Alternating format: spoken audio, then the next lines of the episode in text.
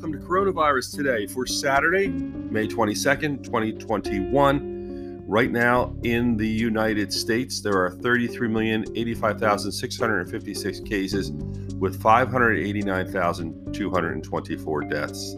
In the world, 166,217,480 cases with 3,445,117 people who have died from COVID 19.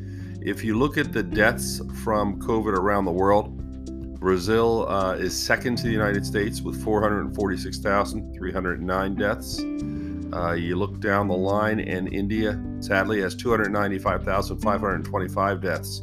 In the UK, 127,772. Italy, 125,972. Ireland, 4,941 deaths as a result of COVID. Clearly, the United States has had the largest issues, at least documented in the world.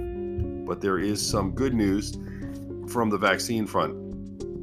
Rhode Island just became the eighth state to hit the goal of 70% of adults with at least one vaccine shot. Uh, New Mexico, Pennsylvania, Maryland, California are actually very close behind.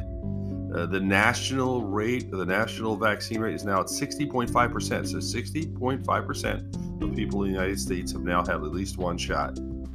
And 24.7 million more adults need to get to that 70% goal. That was the goal set uh, by the president for July 4th. So if you really look at the numbers, uh, there is some hope here.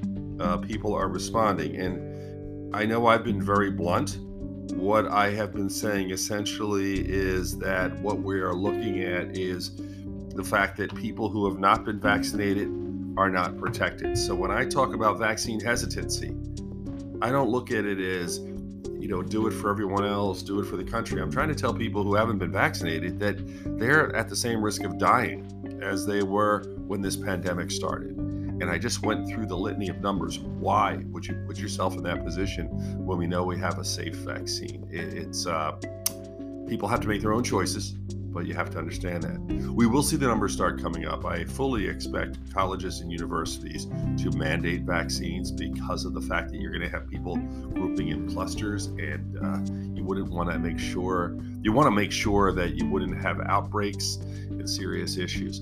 The other thing I wanted to talk about today uh, is one final point related to vaccines, and that is I do anticipate boosters.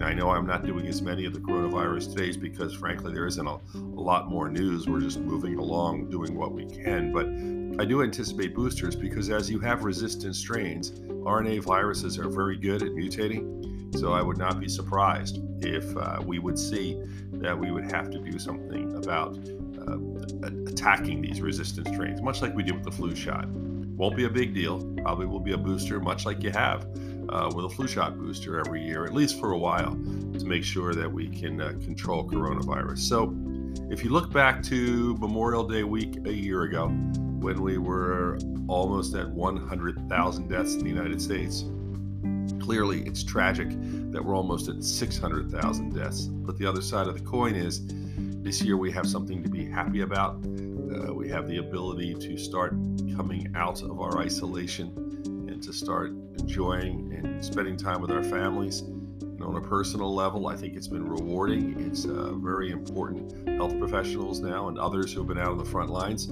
uh, cannot go to work every day wondering if that might be their last day at work. I think there's a lot of things that are positive, and we need to focus on that for those of you who listen to coronavirus today, again, it was daily for the longest amount of time. I'm thrilled that we're doing it less and less. And that's really the whole reason I wanted to get to this point. Uh, this will disappear uh, as the virus disappears. And that's the goal. So, again, thanks for listening to coronavirus today. And as I said from the very beginning, it's a good philosophy anyway, whether you're talking about COVID or anything else. Just wash your hands.